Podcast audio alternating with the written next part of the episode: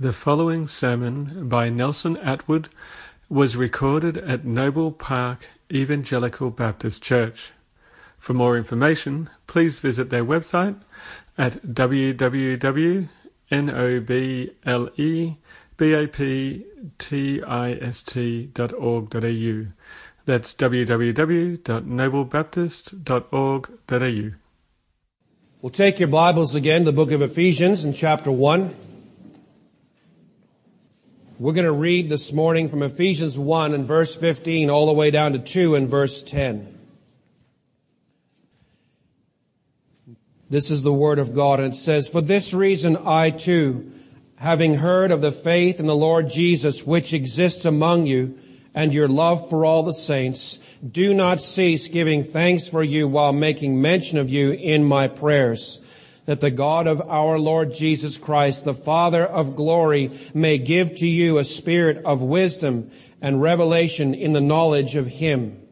I pray that the eyes of your heart may be enlightened so that you will know what is the hope of His calling and what are the riches of the glory of His inheritance in the saints and what is the surpassing greatness of His power toward us who believe these are in accordance with the working of the strength of his might, which he brought about in Christ when he raised him from the dead and seated him at his right hand in the heavenly places, far above all rule and authority and power and dominion and every name that is named, not only in this age, but also in the one to come. And he put all things in subjection under his feet and gave him as head over all things to the church, which is his body, the fullness of him who fills all in all. And you were dead in your trespasses and sins in which you formerly walked according to the course of this world, according to the prince of the power of the air of the spirit that is now working in the sons of disobedience. Among them we too all formerly lived in the lusts of our flesh, indulging the desires of the flesh and of the mind, and were by nature children of wrath, even as the rest. But God, being rich in mercy because of his great love with which he loved us, even when we were dead in our transgressions, made us alive together with Christ. By grace you have been saved, and raised us up with him, and seated us with him in the heavenly places in Christ Jesus so that in the ages to come he might show the surpassing riches of his grace in kindness toward us in Christ Jesus. For by grace you have been saved through faith, and that not of yourselves, it is the gift of God, not as a result of works, so that no man, no one may boast. For we are his workmanship, created in Christ Jesus for good works, which God prepared beforehand, so that we might walk in them. Let's pray again. Father in heaven, this morning we ask you again in the words of the psalmist that you would strengthen us according to your word, that you would revive us according to your word. Father, you would teach us the word of God. Father, we pray that we would see the Lord Jesus Christ in all of his glory this morning as we would consider these passages together. We ask you, Lord, for your help in Jesus' name. Amen. I love to read the stories of the old men and women of God who lived exemplary lives of faith and godliness. I love reading Martyn Lloyd-Jones and Spurgeon and George Mueller, uh, George Whitefield, D.L. Moody, some of those. Uh, C.S. Lewis, all those kind of great ones. And reading a balanced, carefully researched biography can be greatly encouraging to our Christian faith. But there's also an inherent danger rooted in there. If the biographer isn't careful how he writes or how she writes, the lives of their subjects can sometimes be presented as much larger than life characters. They're never failing. They're never weak in their faith. They're always behaving in flawless Christian character, accomplishing great things for God, dying dramatic and glorious deaths. I remember reading one particular biography. I, don't even remember the name of the subject but as the writer described his death, I had to actually close the book and just put it back on my shelf because he was elevating this man to something far beyond what he truly was, a man, and making him more than that. I think we've all met Christians who live such godly lives, real godly men and women. They're impressive not because of their personal charisma or their achievements or the number of books they've written or the number of letters after their name, but their very demeanor is of a quiet, simple, deep faith in God. There are, by the way, men and women in this church just like that. I've had the privilege of walking with and knowing a few men like that in my life.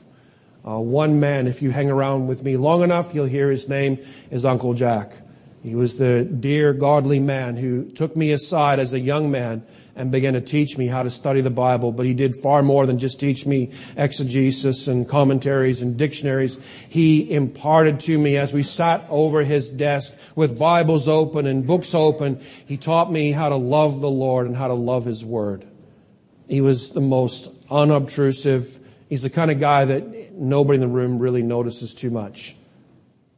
But he's a wonderful, godly man. Flaws and failings like the rest of us. We've all met men and women like that. Their conduct is exemplary. They never color outside the lines of integrity. They never fudge on anything. They live lives that are in love with the Lord Jesus Christ. There is a joy in their demeanor. There's a steadfastness in their walk of faith.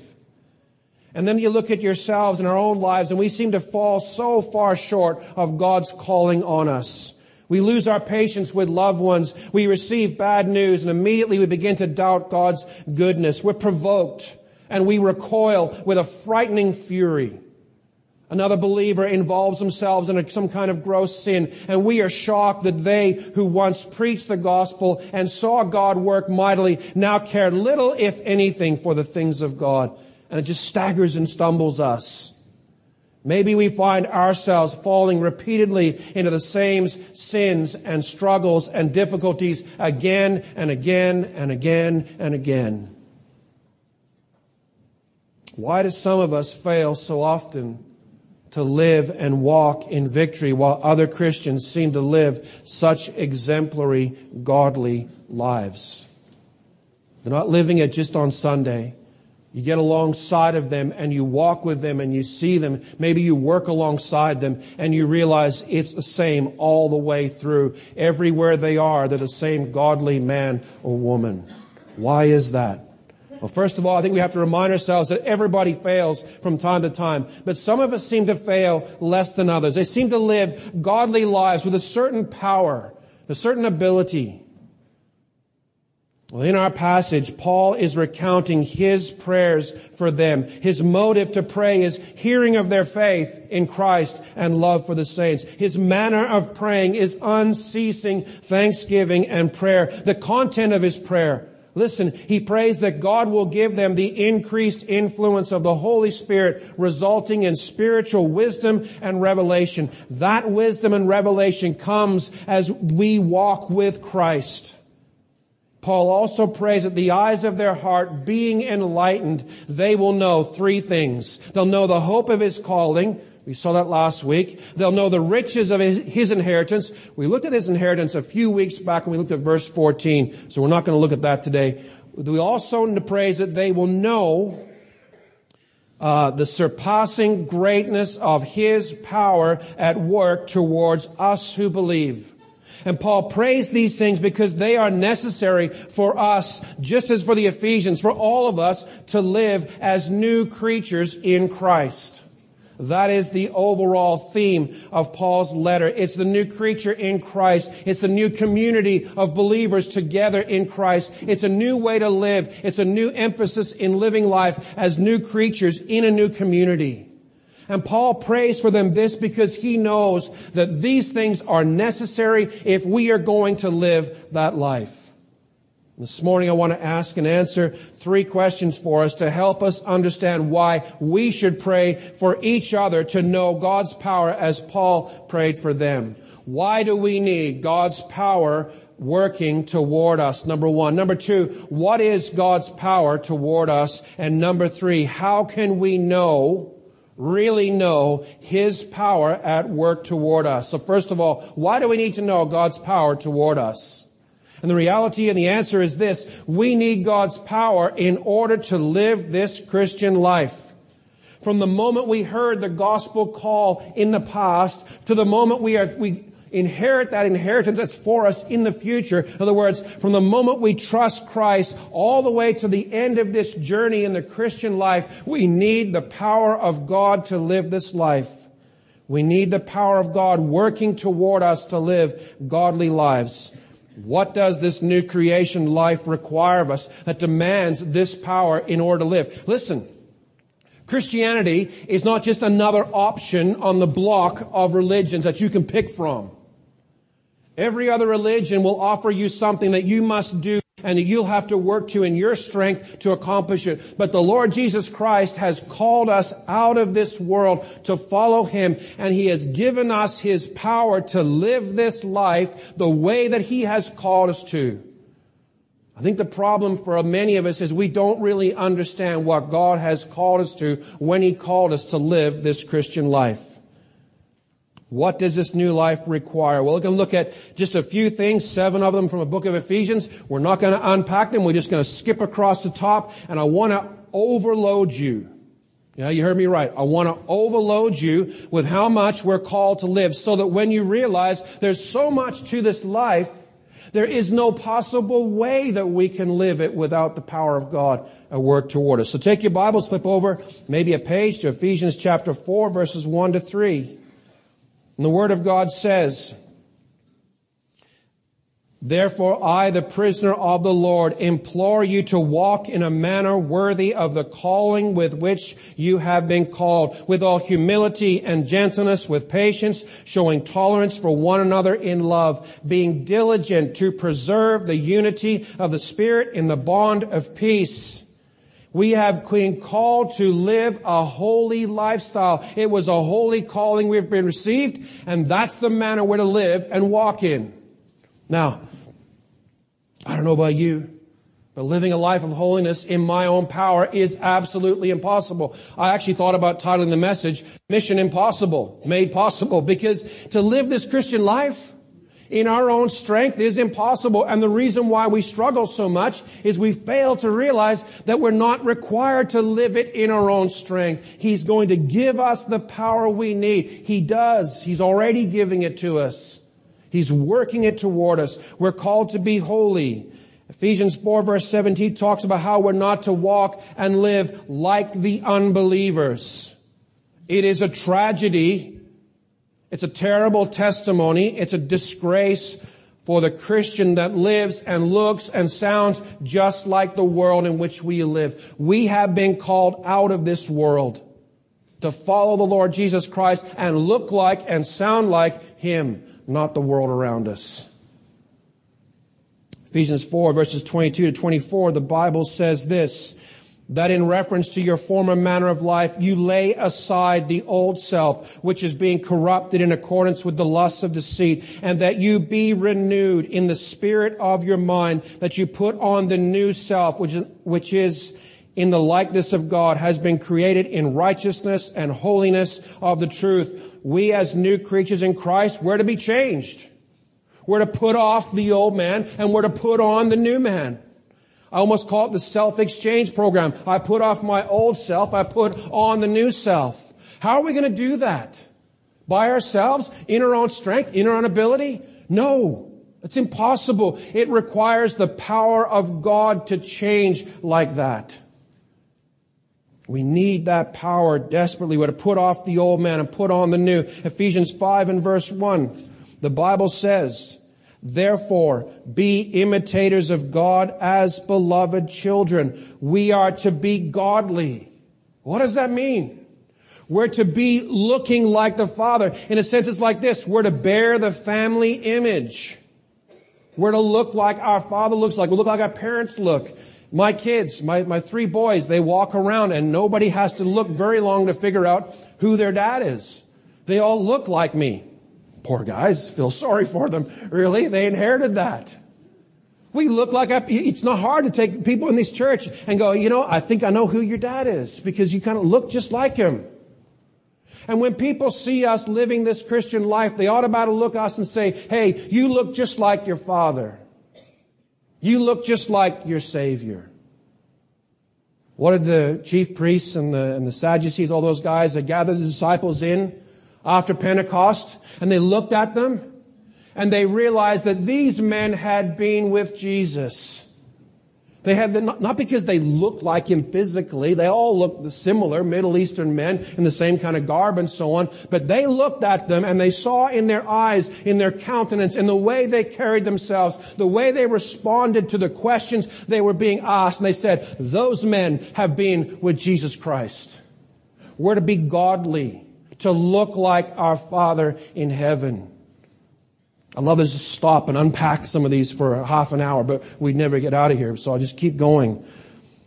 Ephesians 5 and verse 2, look what he says. And to walk in love, just as Christ loved you and gave himself up for us as an offering and a sacrifice to God as a fragrant aroma. Listen, men and women, we have been called as a part of this new creation life to walk in love.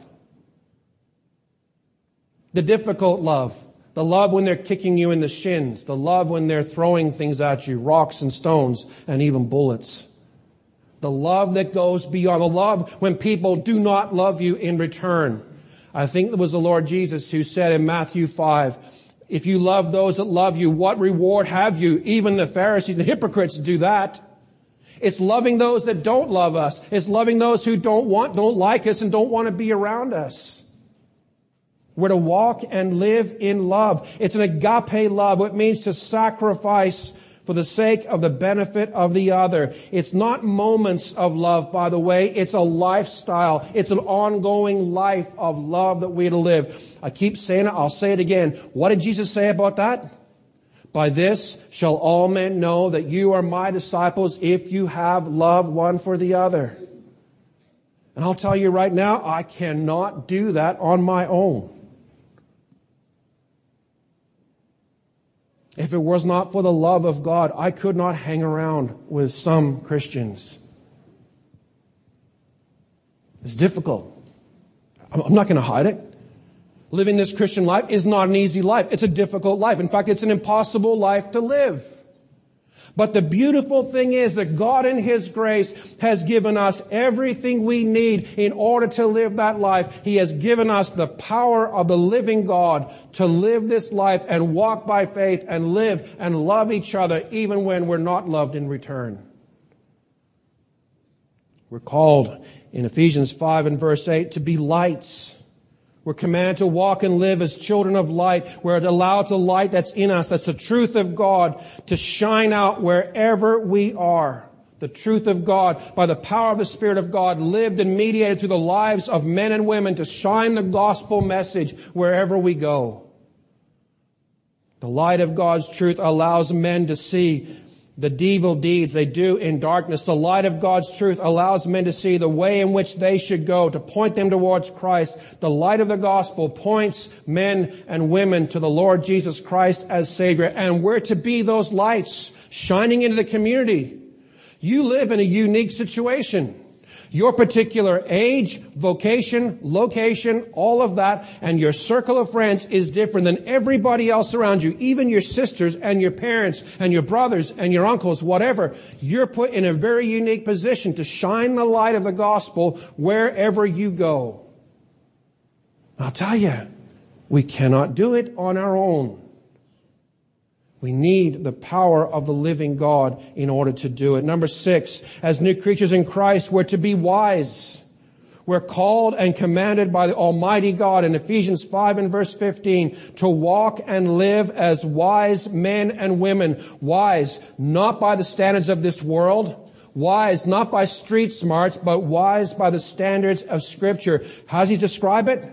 Making the most of our time, understanding what the will of God is, being filled with the Holy Spirit. All of these require the power of the living God in us to live that way. You might think you're pretty wise. You maybe are. I'll tell you for me, I look in the mirror and I think, wise? Good luck, brother. Not much wisdom happening there. I need the power of God in order to live that life wisely, making the most of my time, understanding what the will of the Lord is, and so on. It requires it. We're called in verse 19 to live lives of holy joy, speaking in psalms and hymns and spiritual songs. And there's so many other things that we could unpack from the passage and from the book and from the whole New Testament about how we are to live as believers.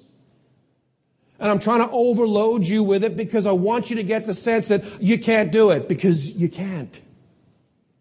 And the reason why Paul starts his letter by praying those things is because he knows what he's going to open up and command them to do later in the letter. And he knows if he puts all those commands on them first, without first praying for them, that they will know the power of God toward them, they will not be able to keep those things and it'll end in frustration and despair. That's not what God wants for us. He wants us to walk in obedience. He wants us to walk in faith and in love, following the Lord Jesus Christ with all of our hearts. All of those things holy joy, wisdom, love, power, all those things, they're all connected to the gospel call. Many of us have responded to the call of God to come out of this world, trusting in the living God, repenting of sin, and living by faith in the Lord Jesus. They're all presented, by the way, not as a buffet, which we can pick and choose a little bit of this and a little bit of that and forget the rest all spelled out for us in the way we are to live as believers, as new creatures in Christ. I want us to realize that the Christian life as new creatures in Christ is mission impossible on our own. In our own strength, we cannot live the life that God calls us to. We need the power of God to live the life of the new creation in Christ. We need and remember and rejoice, Christian, because God in infinite grace has given us every single thing that we need. You lack nothing. What did Paul say to the Corinthians in Corinthians 1? Take your Bibles, flip over there for a second. 1 Corinthians 1, he says,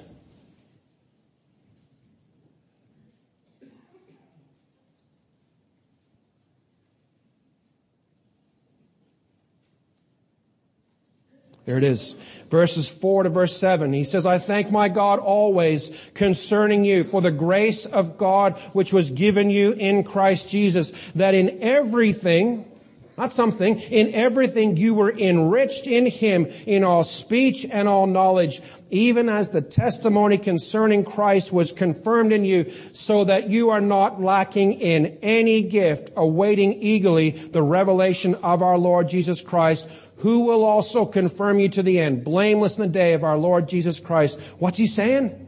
I give thanks to God for the grace of God that's given you everything you need, excuse me, to live this life. He saved us by His grace. He filled us with His Holy Spirit. He gave us His written word, the scriptures. He gave us a calling to give us hope. He gave us an inheritance to look forward to. And He is also working His power toward us so that we have all we need to live this Christian life. The reason why, brothers and sisters, why some of us seem to live with more success is because they live it according to the power of God already working toward them. They understand it and they live it. So the question then is, what is the surpassing greatness of His power? What is this power of God? I wrestled with this for most of the week, trying to chew my head around, saying, what does this mean? When he says the power of God, what's he talking about? The power of God, listen, this is important. The power of God is God's ability to accomplish whatsoever he desires. So anything God purposes, he has the ability, the power to do it. If God desires you to live a godly life, He has the ability to make you and enable you to live a godly life. Mark 10 verse 27 says this, with men it is impossible, speaking of salvation, but not with God. For all things are possible with God. Anything that God desires to do, He has the power, the ability to do it. Isaiah 46 verse 10 says this, declaring the end from the beginning and from the ancient times things which have not been done, saying, My purpose will be established and I will accomplish all my good pleasure. Everything God desires to do, He has the power and the ability to accomplish it. The power of God is His dynamis, His ability. We get the word dynamite from it. It doesn't mean explosive power. In this case, it means um, it's a force. It's an ability. It's a, I'm trying to find other words to get, unpack it. But don't get the idea of explosive. It's more like an overwhelming force. The Bible says in Romans chapter 8 and verse 1 and 2, I think you would remember the verse if you went to Sunday school, but I'll read it anyway. Romans 8, 1 and 2. Therefore, there is now no condemnation for those who are in Christ Jesus. For the law of the Spirit of life in Christ Jesus has set you free from the law of sin and death. The word law there doesn't mean like a legal code. What it means is the overwhelming, unstoppable force or ability of the Spirit of life in Christ Jesus has set you free from the law the force, the power of sin and death. That's the power of God at work.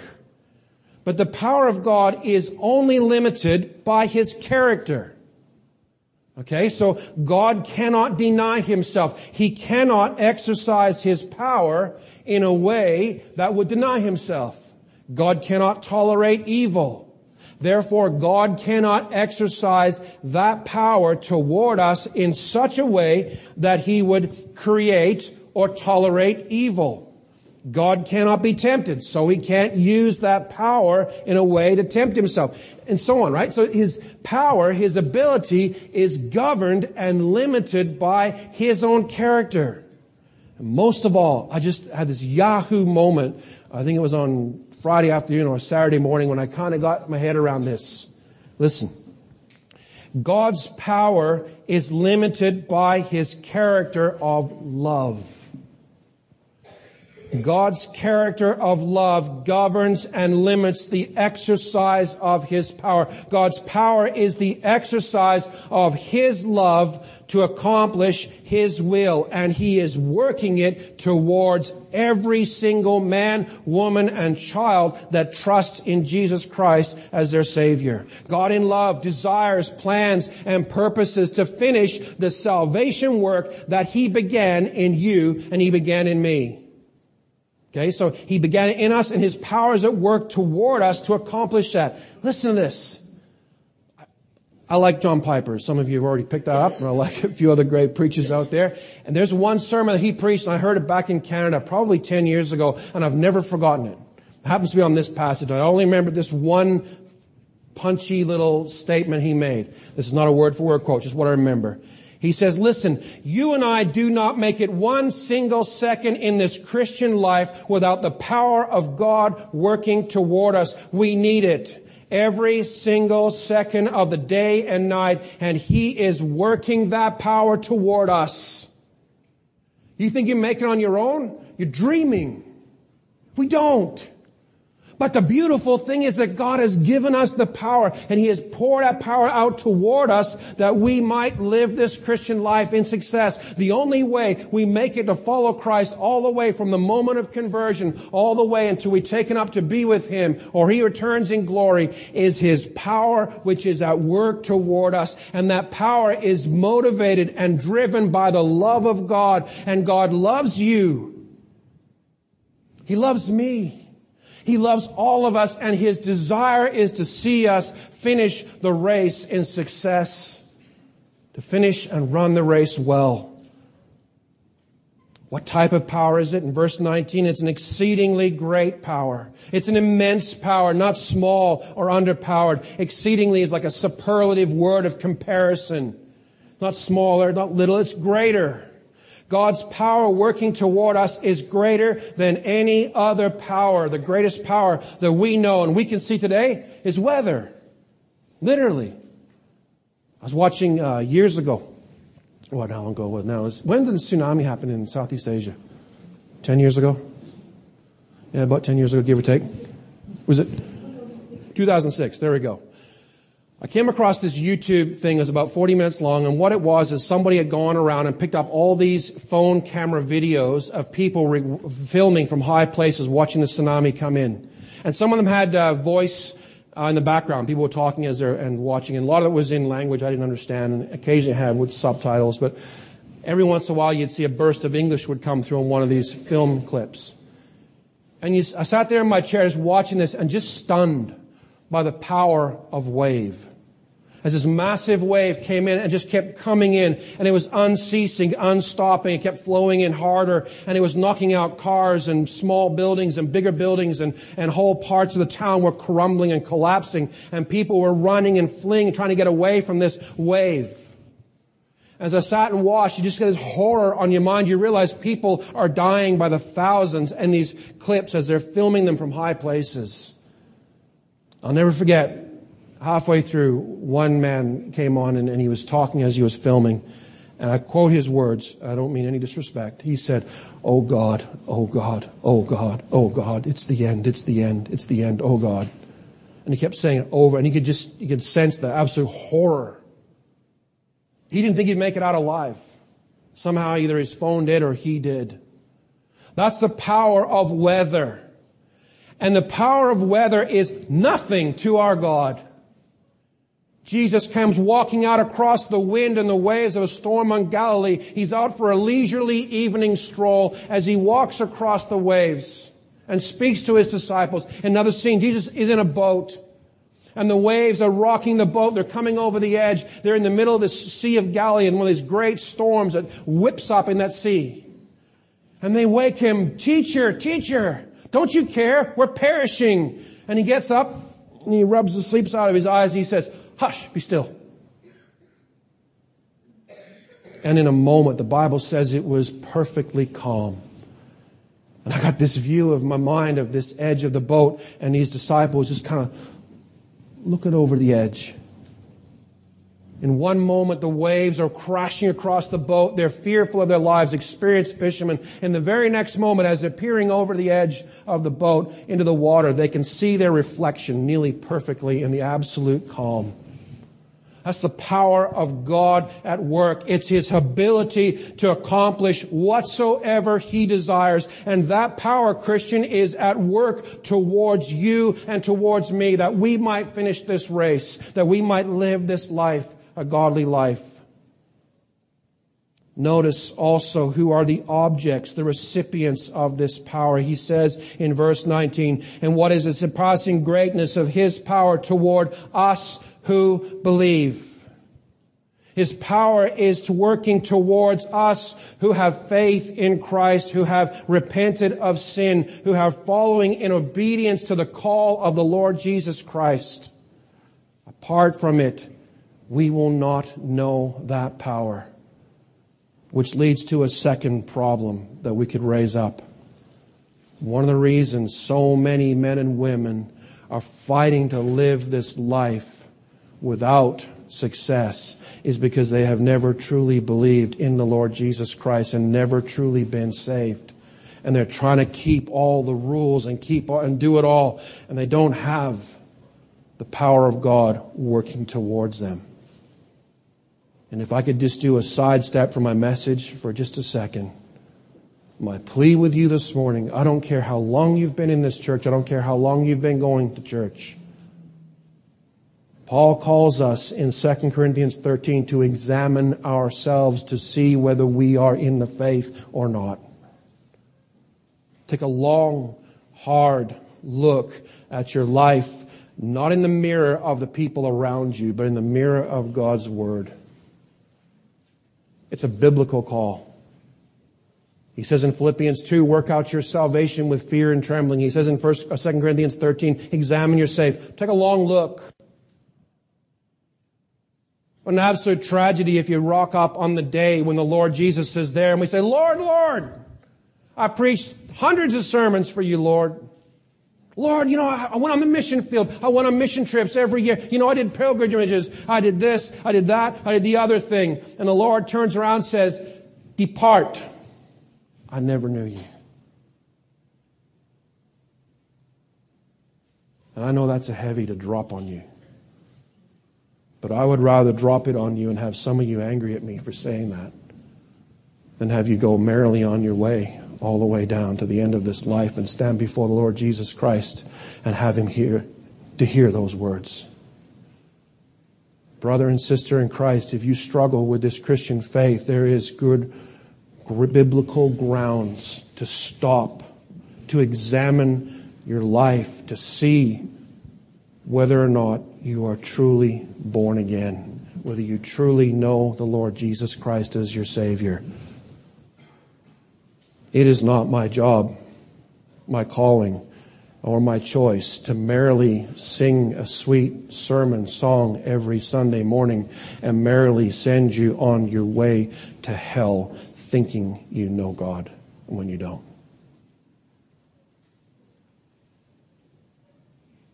It is a power, an exceedingly great power. And the recipients of God's power are those who believe, those who have fully trusted in Christ, are calling out to Him for forgiveness, are pleading with Him for more faith and more strength and more ability, and are taking it every step of the way in the power that He provides.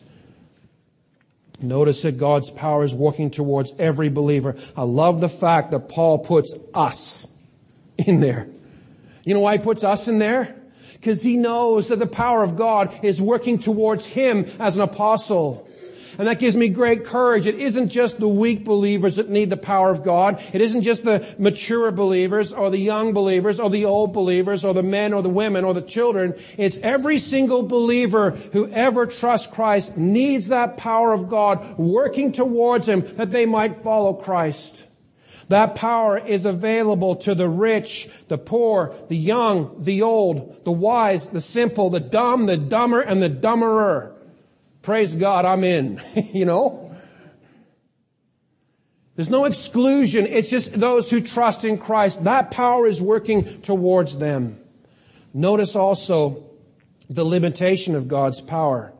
It says in verse 19, it's working according to His mighty strength. In proportion to the strength of God's might, that power is at work. It means in consequence to. So when he says in verse 19 um, that the sorry, the surpassing greatness of his power toward us who believe. These are in accordance or as a result of the working of the strength of his might. And Paul uses an old rabbinic uh, tool, literary tool, to pile up and heap up all these phrases and superlatives to say, this is the power. It's an unbelievable power. One commentator said you could literally say, what is the powerful powerfulness of his power, which is working in the power of his power. You just pile all these words up to get the idea that it's an absolutely omnipotent power of the living God, and it's his ability to accomplish whatsoever he desires. Notice some of the examples. We're going to just go through these. Good. The example of God's power working toward us. Okay, notice first of all in creation. You go to the book of Job 26 and verse 13, Psalm 104 verse 30, go to Genesis 1 1, and you see God in the beginning, God created the heavens and the earth. What did he create it out of? What were the raw materials? Nothing. What did he do it with? His voice. Let there be light. And there was light. Let there be the earth. There was the earth. Let there be the universe. There was the universe. Let there be the stars. There they were. He created by the power, uh, the Bible uses, or sorry, theologians use a phrase called ex nihilo, meaning out of nothing. He just spoke it into existence. That's the power of God displayed. Every single thing that your eye can see, your hands can touch, you can taste or smell, it's all as a result of the creative power of God. God displayed his power in the conception of the Lord Jesus Christ. The Bible says in Luke 1:35 that the power of the Holy Spirit will come upon you. The power of the Most High will overshadow you and you will be conceived and have a child. God desired. Remember I said about love motivating? Okay. Love desired to rescue a lost and fallen world, and the power of God was motivated and governed by His love, and His power overshadowed Mary, and in some supernatural way, she conceived and gave birth to a son who was one person with two natures and three offices, fully God, fully man, prophet, priest, and king, all those things in one person. And how did that happen? Power of the living God overshadowed her. Notice also In verse 20, it says that God raised Christ from the dead. That was the power he brought about. Look at the whole verse. This power he brought about in Christ when he raised him from the dead and seated him at his right hand the heavenly places. God's power raised Christ from the dead. What's that mean for us? What power does death have over us as Christians? Right answer, none. Yeah, my body might die and go into the ground. But that's not the end for me. His power over death was displayed mightily as he raised Christ from the dead. Even as Jesus stood outside the tomb of his friend Lazarus and said, Lazarus, come forth. As someone said very uh, cheekily, it's a good thing he said Lazarus or the whole grave would have just emptied out. Everybody would have come rocking out of the grave. His power was displayed as he was raised from the dead. His power was displayed as he was established over the earthly governments. He was seated at his right hand. What's that mean for us? God's power is greater than all the governments of this world put together and multiplied by a billion.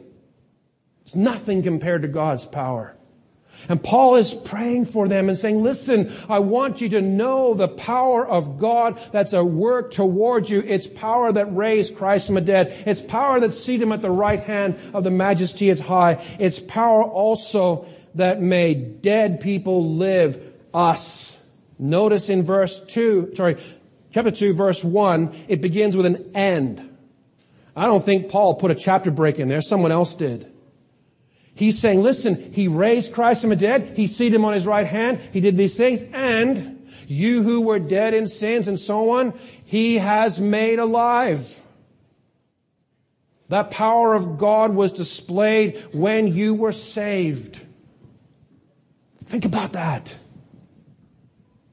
The moment that your heart yearned to be Christ's, the moment that your heart longed to be saved truly, that was the power of God at work to awaken you, to regenerate you, to give you the faith to believe, to turn and respond to the gospel. It's also His power to establish us and raise us up with Christ. And we can go on forever unpacking all these displays.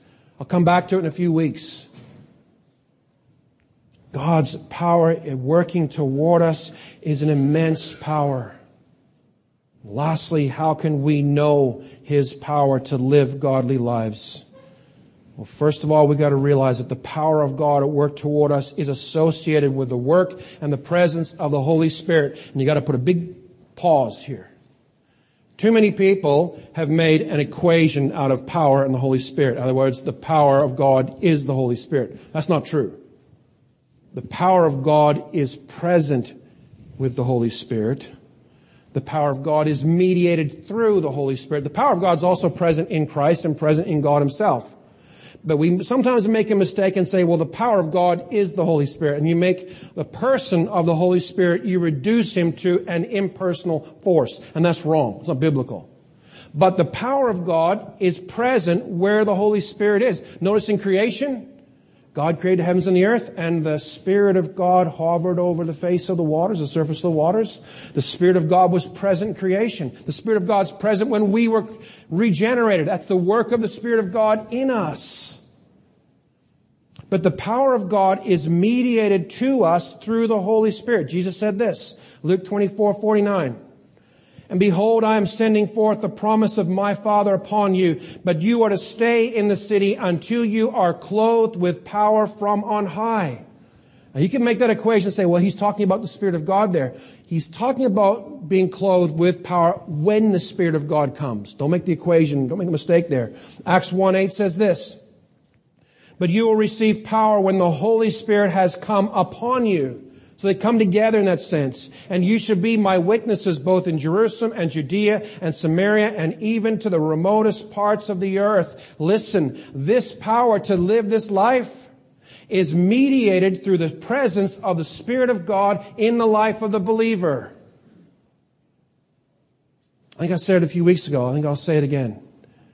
It bothers me so much that for some reason in conservative evangelical circles, we have made a conclusion that the Spirit of God belongs to the charismatics and the Word of God belongs to the conservative evangelicals. That is not biblical. It's not true. He is the Spirit of God in us. And we are so many of us trying to live this life through effort and willpower, failing to realize that the power of the Spirit of God is on us and in us and working toward us to get us to live through this life, to finish it in success. So, how do we know His power? Number one, we pray that we will know it. That's Paul's example. I pray. Praying unceasingly in verse number uh, 16 there, 17. I pray, verse 18, that the eyes of your heart being enlightened, that you will know. So we pray for one another. We pray with all petition and all prayer for each other that each of us will truly know this power of the Holy Spirit at work in us. We pray for the increased enlightening of the Spirit of God. As we soak and absorb the Word of God into our lives, we pray that the Spirit of God will illuminate, illuminate it to us so that we'll understand it. So we'll live in light of what it teaches. Secondly, we must seek the increased influence of the Spirit of God. We talked about this a few weeks ago. I'm going to cover it again very briefly. Ephesians 5:18 says, "Be filled with the Holy Spirit." It literally means that filling idea means to receive the increased influence. Okay? Remember, you were sealed once at the moment of conversion. There's no biblical warrant for multiple baptisms of the Holy Spirit, but there is biblical warrant to believe in and seek for the increased influence of the Holy Spirit throughout life. Uh, Paul Washer often talks about praying for greater and greater manifestations of the Holy Spirit in the life of the believer. I'm not talking about tongues and all those kind of crazy things. What I'm talking about is the power of the Spirit of God at work in us so that we can live this life the way He's called us to. It's the only way we can live it. Paul tells us in 1 verse 13 that we are sealed with the Holy Spirit in 518 of Ephesians to be filled. Being filled with the Holy Spirit is an answer to prayer. Okay, Jesus told us in Luke 11, 13 that the Father would give us the Holy Spirit to those that asked Him. He's not talking about to baptism. He's talking about the increased influence. I wrestled the two, three weeks ago with an illustration that would describe this and show it to you. So I'm going to tell you again. It's like a fire. Get a bunch of wood, light a fire, fire burns, nice and hot, bit of light coming off it. You lean down and blow on the fire. What happens? The fire all of a sudden burns hotter and brighter. The light is increased and the heat is increased. The influence of the fire all of a sudden got bigger. Why? The fire is the same fire. It's the same wood. It's everything's the same. It's just that that influence grew. And we ought to, like Paul, pray for the increased influence of the Spirit of God in our lives so that we can live this life. Fourthly, or thirdly, sorry, we must not grieve the Holy Spirit. The Bible says in Ephesians 4:30, "Do not grieve the Holy Spirit of God by whom you were sealed for the day of redemption." How do we grieve the Holy Spirit? We grieve the Spirit of God by allowing sin to remain. We hinder His influence by allowing sin to remain unrooted out of our lives. We know a certain activity, a habit, or action we've done in the past is sin. We refuse to stop doing it. That will hinder, excuse me, hinder greatly the power of the Holy Spirit in your life working towards you. We refuse to confess that sin and seek forgiveness. We grieve the Spirit of God by refusing to obey Him. Some of us read the Word of God and we see in the Word of God what it calls me to do and we put back and we dig in our heels and we back up. No, no, no, no, no, no, that, that's too much. Can't do that. Not going to go there. No way. You know, Lord, I'll follow you all the way, but not that. Doesn't work that way when we refuse to follow and obey Christ and do exactly as He's called us to do, we are hindering the work of the Spirit of God in our lives. Brothers and sisters in Christ, here let me ask you a question. Is it possible you're struggling to live this life in the power of the Spirit of God because there is sin that is unconfessed and undealt with in your life that is hindering the influence of the Spirit of God on you?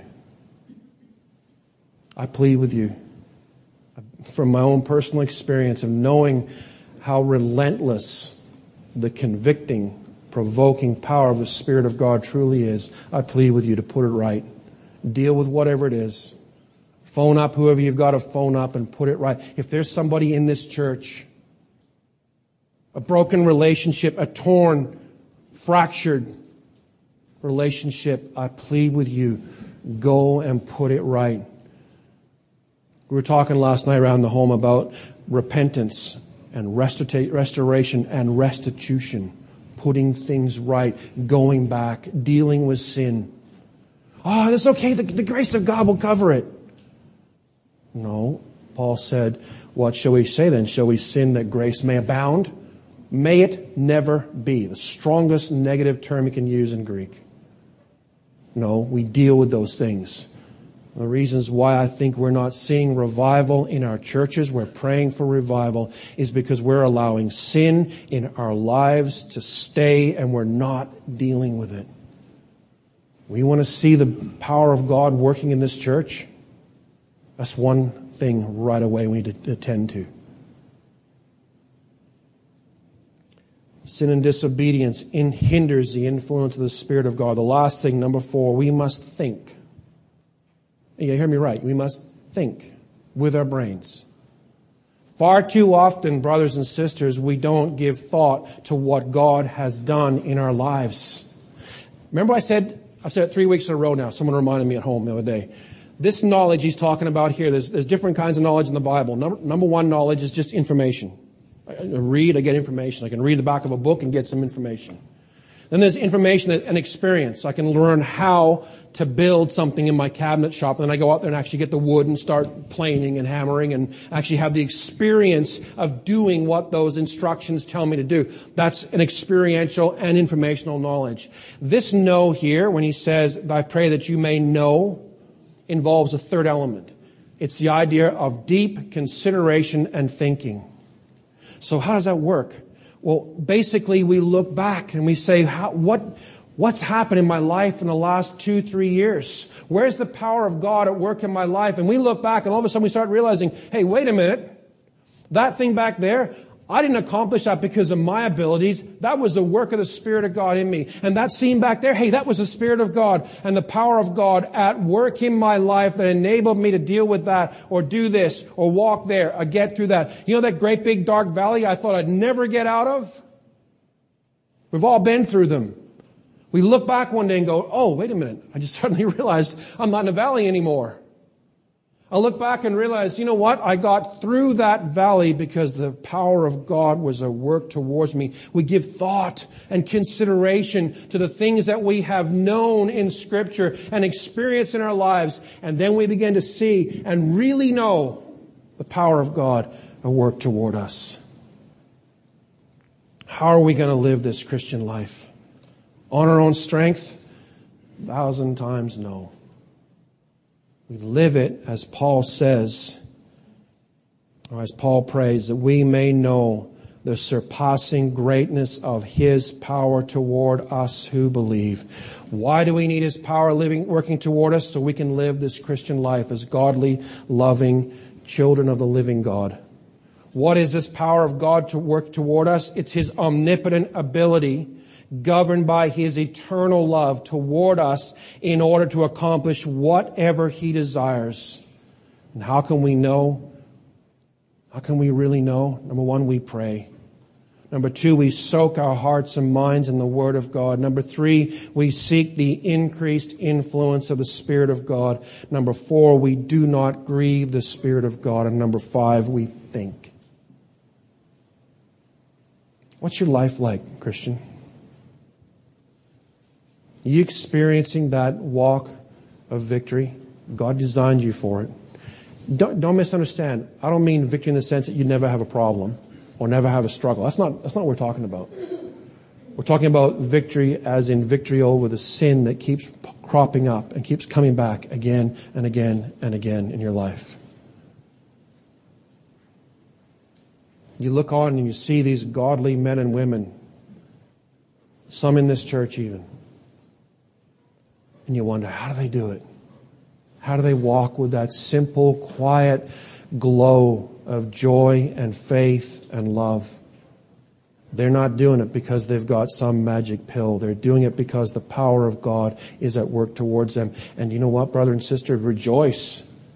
The power of God, that same power of God that created the heavens and the earth, that enabled Mary to conceive miraculously, that raised Jesus from the dead, that raised Lazarus from the dead, and made you alive in Christ, is working towards you. Know it. Live in it. Would you stand with me? We're going to sing another hymn, but before we do, we're going to we'll close in prayer first.